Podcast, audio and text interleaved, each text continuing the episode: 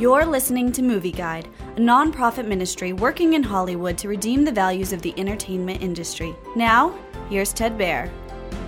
Citadel is a new spy thriller on Amazon Prime. In the first two episodes, a spy named Mason Kane and his former partner, Nadia, are two of the last living agents of Citadel, an independent spy agency working against an evil crime syndicate called Manticore. Run by 8 of the world's richest families, Manticore has found a hidden black case that holds all of Citadel's remaining secrets and access to the world's nuclear weapons. Mason has retrieved the case, but Manticore has captured Citadel's current director, which places Mason's wife and daughter in danger. The first 2 episodes of Citadel are fast-paced with lots of thrills and good performances.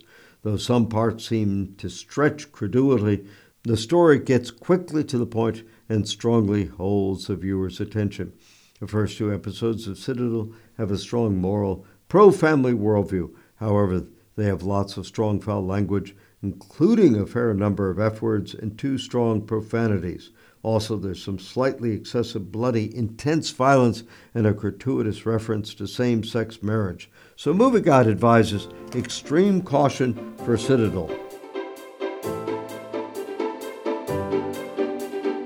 Movie Guide works to protect you and your family from the negative influences of the media and is also working in Hollywood to redeem its values from a biblical perspective. For the latest Movie Guide reviews and articles, go to MovieGuide.org or download the app to your Apple or Android device. You can also subscribe to the Movie Guide podcast on iTunes. Support Movie Guide's mission to transform the culture by redeeming the media.